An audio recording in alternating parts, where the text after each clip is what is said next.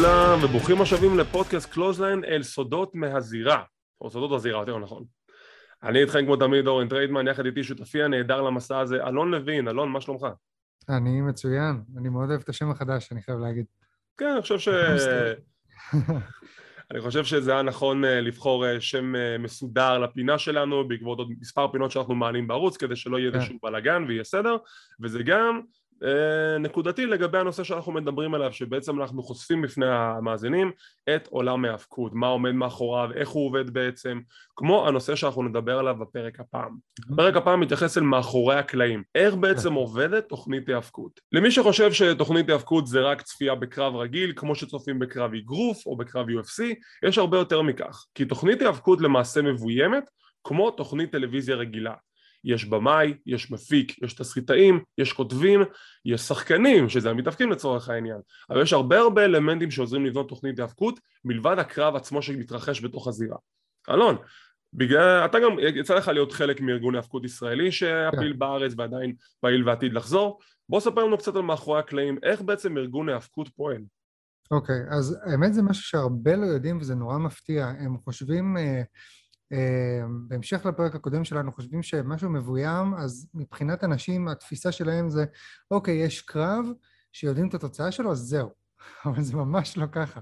יש כל כך הרבה, כל כך כל כך הרבה גופים שמעורבים בהפקת תוכנית היאבקות. אז קודם כל, נכון, יש את הנושא הזה של הבמאי ועוזר במאי. אה, הם יודעים, בוא, בוא נלך, אתה יודע מה, ניקח אפילו כמה צעדים לפני. אה, לכל קרב בעצם אה, מצוות אייג'נט. אייג'נט זה בדרך כלל... מפיק. זה יכול להיות... אפשר לקרוא לזה מפיק, הוא מפיק את הקרב. כן, בדיוק, מפיק הקרב, שזה בעצם, אה, זה יכול להיות מתאבק ותיק, זה יכול להיות, זה גם יכול להיות מישהו שהוא לא מתאבק וכן מבין בטלוויזיה ומה שאנשים אוהבים לראות. והוא בעצם עובד עם אותם מתאבקים, בין אם זה אחד על אחד או בין אם זה קרב זוגות או, או יותר, עובד עליהם, עובד איתם על איך הקרב צריך להיראות. עכשיו, ב, בדבר הזה יש גם הרבה גורמים שנלקחים בחשבון, כמו מול איזה קהל מופיעים, אה, מה הסיפור ש, שהרחב יותר ש, שבו המתאבקים נמצאים, ואיפה הם נמצאים גם במהלך התוכנית. כי סתם לדוגמה, אם זה קרב ראשון בתוכנית, בדרך כלל רוצים לעשות קרב שהוא מהיר יותר, אה, קצר בדרך כלל, אה, וישלהב את הצופים, לתת להם משהו מגניב, מתחילים בחזק ומסיימים בחזק. אז יש קודם כל אותם, יש את הנושא הזה של כל, ה, כל הליינאפ של התוכנית, זאת אומרת המבנה של התוכנית, בנוי ממספר קרבות, ממספר סגמנטים, סגמנט זה למשל שמתאבק יוצא החוצה ומדבר, מתאבק אחר מפריע לו, או משהו שרואים מאחורי הקלעים, אז זה בנוי בדרך כלל מחמישה, שישה, לפעמים גם יותר, היום עם תוכניות של שלוש שעות, אז יכול להיות גם יותר קרבות, אה, שלכל קרב מוקצב זמן ולכל סגמנט מוקצב זמן. את זה לוקח בעצם הבמאי והעוזר במאי שהם יושבים, יש להם בסביבות ה... בארגונים הגדולים זה גם יכול להיות עשר מצלמות, עשרה צלמים שנמצאים באולם, כל אחד נמצא במקום שונה, כל אחד התפקיד שלו שונה, ובמהלך הקרב במהלך התוכנית, הבמאי אומר, אה, הבמאי או עוזר הבמאי, זה מאוד תלוי לדעתי, אה, בדרך כלל זה, במקרה הזה של wrestling זה הבמאי, זה לא עוזר הבמאי, הוא אומר לאיזה מצלמה, אה, הוא אומר לנתב, יש בחור שהוא בעצם אחראי להחליף בין המצלמות של, שאנחנו רואים, הוא נקרא נתב, הוא אומר לו איזה מצלמה הוא רוצה לראות? באותו רגע, בכל רגע נתון. דוגמה מדהימה לזה אפשר לראות ב... בווידאו שהעלו AEW, אני חושב שזו הדוגמה הטובה ביותר לאיך שידור חי עובד, שאתם, זה, זה קטע של רבע שעה שמראה את החזרה של פאנק, ופשוט רואים מה קורה שם מאחורי הקלעים. Uh, מתי מסתכלים על הקהל, מתי מסתכלים על המתאבק, זה עבודה כל כך כל כך כל כך קשה. ג'ים רוס לא סתם אמר כמה פעמים בעבר שלייב טיווי זה כמו גיהנום מלא אדמות. יש כל כך הרבה לחץ, כל כך הרבה אחריות על כל הצוות, בין אם זה השדרנים ששומעים את הבמאי, שומעים מה הוא אומר להם, אם, אם רוצים להתייחס למשהו ספציפי, מה רואים בעצם, הם בדרך כלל רואים בעצמם את מה שרואים בטלוויזיה. אמ, בקיצור, יש הרבה מאוד חלקים עובדים, זה, זה כמו טלוויזיה לכל דבר שהוא, ההקבלה הטובה ביותר ש, שאתם יכולים לחשוב עליה זה כמו הכוכב הבא, זה גם כן משהו שמשדרים בלייב, רק ששם עושים חזרות, אה, בדרך כלל מי ששם אתם תשמעו צועק ועושה הרבה בלאגן זה עוזר במאי, כי הכל כבר כתוב לו, כל הזוויות מצלמה, כל, ה, כל מה שהולך לקרות. ב wrestling זה קצת יותר לא צפוי, דברים משתנים, המתאבקים יכולים לשנות דברים במהלך הקרב, אז הבמאי צריך להיות מאוד מאוד חד, מאוד לשים לב מה קורה. זה בדיוק הנקודה, כי בניגוד לסדרת טלוויזיה רגילה ובניגוד לקרבות ספורט אה, לגיטימיים נקרא לזה, אה, כשאתה נכנס לתוכנית ההאבקות ואתה אפילו רואה את זה בפעם הראשונה, אתה ישר קולט דברים שאתה לא רואה באף תוכנית אחרת. מתאבק נכנס לזירה, מצלמה עוברת ישר אל הקהל, לראות את תגובת הקהל לכניסה של המתאבק. וכשמתאבק מדבר על המיקרופון, אז אם הוא, אם הוא בחור טוב, או יותר נכון במונחי האבקות פייס, אוקיי? אז הקהל יריע לו, אז הקהל, הבמאי מצלם את תגובות הקהל איך הוא מריע למתאבק, כי זה הבחור שלו, זה הבחור שמעודדים. כשהמתאבק הוא נבל, או יותר נכון בשפת ההאבקות היל, מסתכלים על הקהל לראות שצועקים לו בוז, סימני אגודה למטה, מקללים אותו, זורקים עליו אשפה לפעמים, אנחנו קצת כן. מגזימים, אנחנו מאוד מאוד אוהבים את ההאבקות שלנו. כן. אז זה מה שהופך את כל הסיפור של ההיאבקות לסיפור מאוד מיוחד שקשה מאוד לשחזר אותו בענפים ובתוכניות אחרות נכון. בגלל שזה קהל חי והוא מאוד מחובר למוצר הזה לצורך העניין אם עכשיו אתם תלכו לתיאטרון ויהיו שחקנים על הבמה וירצו תגובה מהקהל זה על אותו אלמנט אבל אתם לא באמת תזרקו פחיות אשפה וזבל על השחקנים בתיאטרון כי אתם לא בישראל לא. לפחות לפחות לא בישראל כן, זה מה שיפה בעולם הזה. עכשיו, דיברנו על הפן של הבימוי והעריכה ועל המצלמות. עכשיו מדברים על הדמויות. איך בעצם אנחנו יוצרים דמות בעולם מההפקות? יש כמה, יש, כמה, יש כמה דרכים לעשות את זה. הדרך הרגילה שכל מי שמתחיל להיות מתאבק עושה אותה, הוא הולך לבית ספר להאבקות, יש הרבה כאלו ברחבי ארצות הברית, רובם מנוהלים על ידי מתאבקים לשעבר. אה, אבל אני רוצה להתייחס על המודל הגדול שקיים כרגע בארצות הברית. WWE הקימו מרכז פיתוח אה, של עצמם, מעצמם, של מתאבקים. מרכז קומפלקס מטורף עם לפחות שבע זירות, עשרים מאמנים, ויש שם שיעורי משחק ושיעורים מול מצלמה, ועושים קרבות דמה לראות איך, אה, מה כן עובד, מה לא עובד. אלון, אתה קצת יותר מפורט בנושא של פיתוח מתאבקים, כי גם יצא לך לעבוד בקרוב לארגון כן. ההאבקות בארץ. בוא ספר לנו קצת על התהליך הזה של איך בעצם מתאבק עוזרים לו ליצור את הדמות שלו. אז קודם כל זה מאוד תלוי, זה נשמע מאוד uh, שטחי, אבל קודם כל המראה מאוד מאוד מאוד חשוב. Uh, לטובה ולרעה, סתם לדוגמה, אם זה מישהו uh, גבוה, שרירי, נראה טוב, מן הסתם שהנטייה תהיה לעבוד עליו יותר מבחינת הפיתוח. Uh, זה מאוד תלוי גם איך הוא מתנהל היום.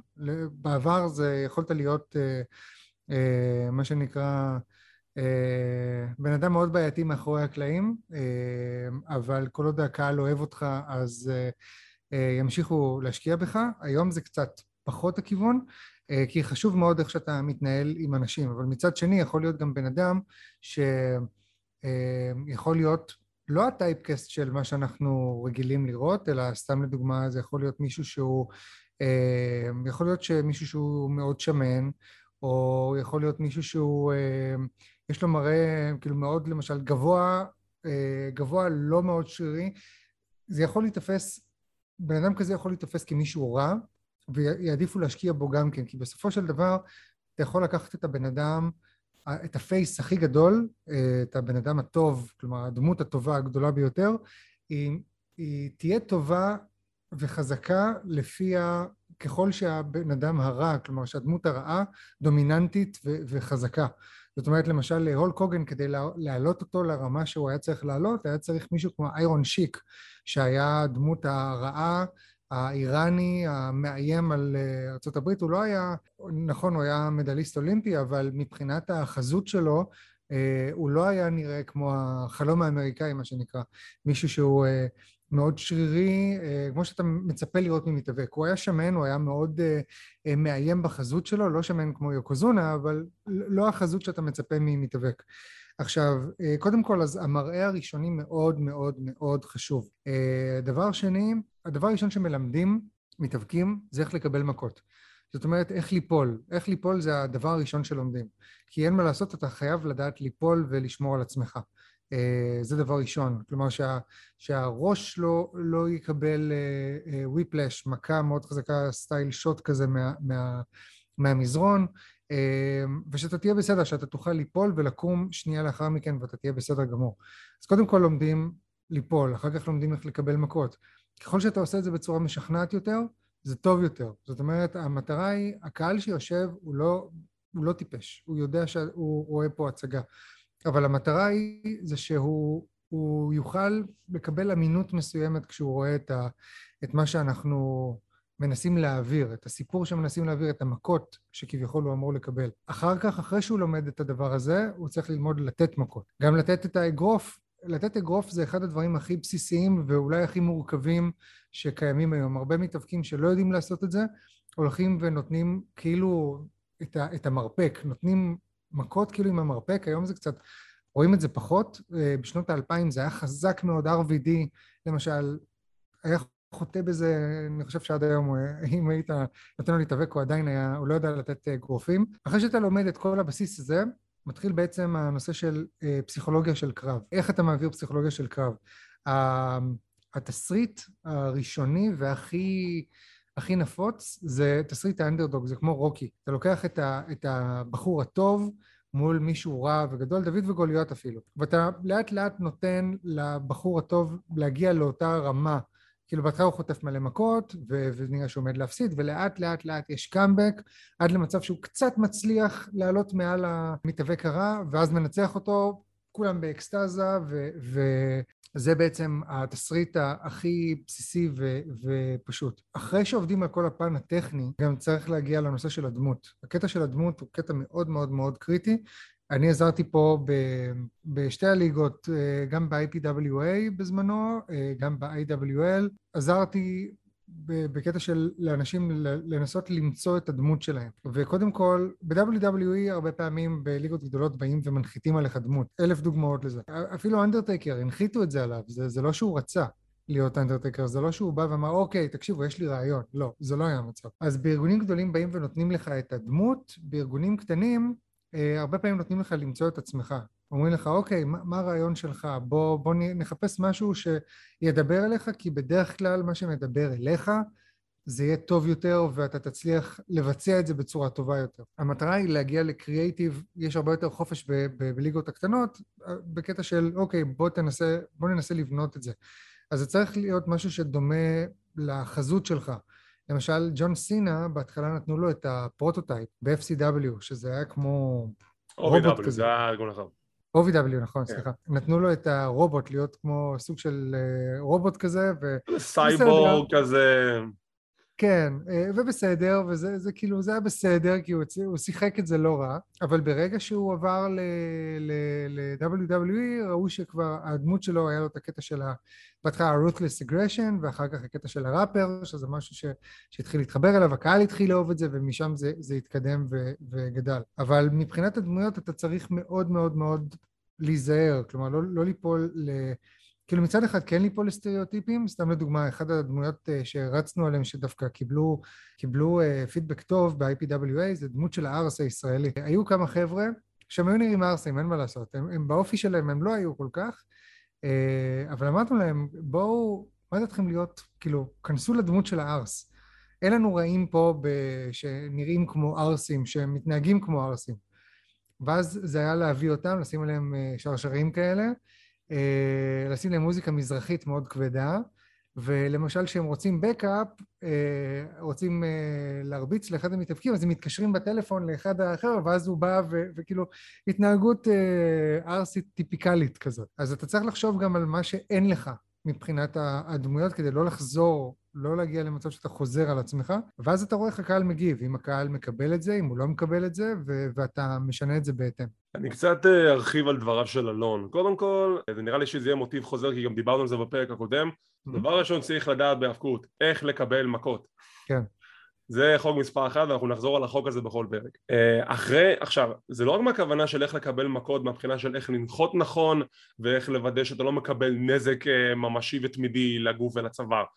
איך לקבל מכות זה במטרה זה שאם עכשיו לצורך העניין אתה מגלם את הנבל בקרב והגיבור מרביץ לנבל, הנבל צריך להיות שהוא ממש נפגע מזה, כלומר זה פגע בנבל, זה כמו שאתה מכסח את הנבל בסרט והנבל צורך כזה לאחור, אה, על אותו עיקרון, כן. כאילו זה נקרא למכור את המכה, has to sell אוקיי? כן. ברגע שאתה יודע איך למכור, אז אתה יודע גם למכור את הסיפור בצורה יותר משכנעת לצופים. כשמדובר בדמויות, אז כמו שאלון ציין, ב-WWE זה עובד בעיקר שהם מנחיתים עליך דמות שלדעתם זה נראה נכון, אבל ישנם המקרים, גם ב-WWE, שהמתאבק יחשוב על איזשהו דמות בעצמו וכן יקבל איזה שהם טיפים לגבי איך לפתח את אותה דמות, והשאלה הגדולה היא, האם אותה דמות היא דמות שהקהל מתחבר אליה.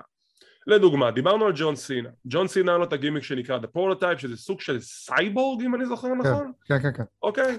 אז הוא הגיע ל-WWE, אמרו לו, תקשיב, בוא פשוט, אין לנו מה לעשות איתך, תגיד שאתה חלק מה-Ruthless Aggression, זה הייתה איזשהו, אה, כן. היה איזשהו מוטיב חוזר ב-2002, התקדם עם זה לכמה חודשים, ואז הוא פשוט היה bland. הוא היה כלום, לא היה, לו, לא היה לו אישיות. הסיפור של הראפר זה סיפור מצחיק, כי מה שקרה זה יום אחד הוא היה בנסיעה באוטובוס בחזרה באחד ממופעי האוס שואוז, הוא התחיל לעשות ראפ. עכשיו, לא סתם, לא ראפ כאילו בקטע של אני עושה עכשיו ראפ בכיתה ד' שאחרי שמעתי Eminem ואני עושה את זה נורא נורא נורא, אדם באמת יודע לעשות ראפ, ואז אנשים שמעו אותו, וזה הגיע לבוסים, לסטפני מקמן ולזה, כן. אמרו לו אוקיי בוא תעשה לנו ראפ, ואז היה להם סגמנט מאוד מפורסם באחד מהפרקים שלהם בהלואוין, הוא עשה את הראפ, התחפש לוונילה אייס, זה היה נורא מצחיק, כן, כן, ומשם אמרו לו אוקיי בוא נפתח את זה, בוא נעשה ממך דמות של ראפר לבן, וזה הצליח לו, זה הצליח לו כל כך עד שזה הגיע לנקודה שהקהל שהיה אמור לשנוא אותו אהב אותו כי אתה לא יכול לעשות דבר מגניב כמו ראפ שמצליח ושהקהל ישנא אותך בסופו של דבר הקהל אוהב אותך על דברים כאלו נכון אז הוא הצליח והוא הוציא אלבום וזה אחלה אלבום כן. שמעתי אותו, זה, זה בסדר, זה אלבום בסדר, אוקיי? כן, כן. השיר שלו כבר נהיה מים לאורך כל השנים, כן. בדוק שמעתם את השיר הזה מתישהו, וזה בדיוק הנקודה, למצוא דמות שהקהל מתחבר אליה, ואם זה דמות שמגיעה מתוך האישיות שלך, אז אדרבה. תראה, לאורך ההיסטוריה, כמו שכבר דיברנו בקצרה בפרק הקודם, העולם ידע מלא גימיקים. איש נכון. וודו, שוטר, ליצן, מלך, איש אשפה, זה שעובד במחלקת התברואה, רופא שיניים, אציל אה, אנגלי, אה, וואי, איזה עוד היה? סמואה שרוצה לעשות שינויים ברחובות של מיאמי, אני לא יודע מה זה היה בדיוק. כן, כן, פתוש, הוא היה make a difference. יש מלא גימיקים, עכשיו רובם שטותיים, אבל בסופו של דבר אם הקהל מגיב לגימיק אז יש פה דמות שהקהל רוצה לראות אותה. נכון. זה, זה הסיפור, השאלה איך אתה מצליח לגרום לגימיק להיות over, over זה אומר לגימיק, לגרום לגימיק לעבוד. ואחת הדרכים באמת זה לגרום, לתת לבן אדם לעשות, כלומר תראה, יש שני דברים, שקודם כל כן, זה צריך להיות, אה, הבן אדם צריך להתחבר על זה. הבעיה שלי עם, עם היום, עם הדברים האלה, זה שהיום הכל כל כך מתוסרט, שאתה, אין לך את ה... לתת לבן אדם את המקום הזה לנסות. בשנות ה-90, עוד אה, לפני שגם WWE הייתה חברה פומבית, והיה אכפת להם יותר מהמניה מאשר מהעסק עצמו, היו נותנים לבן אדם, היו אומרים לו, אוקיי, תקשיב, יש לך שבע שמונה דקות של סגמנט שאתה צריך לדבר, יש לך, אתה יכול לדבר על זה, על זה ועל זה, יאללה לך. וזה, וזה היה do or die, כאילו הם היו צריכים להתאבד על זה, כאילו, ו, וזה מה שעשה את ה... זה מה שגרם להם להצליח. הנה רודי פייפר שדיבר על ה... זה עוד לפני שנות התשעים, אה, שהוא רצה לעשות את ה Piper's Pit, נתנו לו את המתאבק הכי משעמם, בקטע, נתנו לו לעשות talk show, מי שלא מכיר זה, נתנו לו לעשות, זה היה בין ה talk show הראשונים, אה, אם לא הראשון, בעולם ה wrestling. הוא נמצא בראיון מאחורי הקלעים עם מתאבק שאף אחד לא אכפת לו, הוא jobber, אף אחד לא מכיר אותו, והוא צריך לגרום לדבר הזה להיות מעניין, והיה לו איזה שבע שמונה דקות, והוא שואל את המתאבק שאלות, והמתאבק עונה לו באותה דרך, והוא הבין שאוקיי, אני חייב לעשות כאן משהו כדי לגרום לדבר הזה לעבור. והשאר היסטוריה, הוא כאילו, הוא התחיל, הוא התחיל, אה, גם הוא הרביץ לו, אבל גם הציטוטים שהיו יוצאים לו מכל Piper's Pit, זה, זה לדברים שהם שגורים בלקסיקון האמריקאי. Uh, אותו דבר עם, uh, עם מתאבקים כמו אוסטין, שאמרו לו, אוקיי, יש לך את King of the Ring, אתה הולך לזכות. תדע ש Jake the Snake, שהוא היה נגדו ב... אה, בסוף אה, הוא עכשיו אה, חזר והוא כאילו נגמל מאלכוהול, הוא מצא את ישו והוא דיבר על ככה וככה, תזרוק על זה איזה מילה. ואז הגיע הנאום המפורסם של אוסטין 316, שזה משהו שהיום לא יכול לקרות, ו- ויש לי בעיה מאוד גדולה עם זה. היום זה לא יכול לקרות, לקרות כי לא נותנים להם את ההזדמנות הזאת. הבן אדם היחידי נראה לי שנתנו לו זה היה ברי ווייט, בגלל שגם היה לו לובי מאוד מאוד מאוד חזק מדסטי רודס, שבזמנו, לפני שהוא נפטר. אה, נראה לי שהוא האחרון שבאמת נתנו לו את האפשרות לבוא עם משהו משלו ולנסות לפתח את זה, אבל גם כאן, לפחות איך שזה הרגיש לי, ה-WWE לא האמינו בו מספיק, למרות שהקהל היה איתו לכל אורך הדרך. למאזינים החדשים שאולי קצת לא מכירים את הדמויות האלה, אנחנו כן נרחיב עליהם בהזדמנות לגבי כל אחד מהדמויות של ברי ווייד וסטיב אוסם וכדומה, כי יש הרבה הרבה סיפורים שמאוד מאוד uh, מורכבים לספר אותם בשנייה אחת ובעת אחת. מה שכן, בדיוק כמו שאלון אמר, יש את הרגעים האלה בעולם של ההיאבקות, כשאתה יודע איך לגשת לנושא מסוים אחרי קרב, אחרי ניצחון, אז זה עושה את הטריגר, זה מה שמחבר את הקהל וזה הופך אותך לאחד מהדמויות הכי בולטות בעולם ההיאבקות. עכשיו, בהקשר לנקודה שאלון אמר עליה, שכיום לא עושים את זה, כיום הכוונה היא לארגון אחד מאוד ספציפי שזה ה-WWE, כן. היום הוא פועל בדרך מאוד מאוד, כן, כן, לגמרי. דרך מאוד מאוד uh, תאגידתית נקרא לזה, זה כמו תאגיד, זה עובד לפי נהלים מאוד מסוימים, זה לא כמו בימים עברו, לעומת זאת יש עולם שלם של ארגוני ההפקות שפועל אחרת, בעולם קצת יותר, פנו, יותר פתוח, יותר משוחרר, כן מאפשר למתאפקים שלו לבטא את עצמם, כמובן עם תחת מגבלות מסוימות, אי אפשר להגיד הכל היום בעולם, ה... כן. בעולם של, בעולם של היום, כן. אבל כן, WWE סוג שהם שמו את עצמם באיזושהי באיזשהו מודל, איזשהו, שמו את המתאבקים שלהם בתבניות וקשה מאוד למצוא מישהו שיהיה כוכב גדול כמו בכוכבים של העבר בגלל אותם תבניות. עכשיו, הנקודה הבאה שאני רוצה לדבר עליה אחרי שדיברנו על איך בעצם מפיקים תוכנית היאבקות, מה זה הדמויות שאפשר לפתח, בואו נדבר על ה-story lines. ה-story lines הם בעצם הסיפורים שאתם רואים על גבי המסך, שזה מה שבסופו של דבר מושך אותנו בתור צופים להתעניין במוצר. כמו סדרת טלוויזיה, חוק, אצלי יש חוק שלושה פרקים, אחרי שלושה פרקים הסיפור לא מעניין אותי, אני מעביר ערוץ או סוגר את הטלוויזיה לגמרי.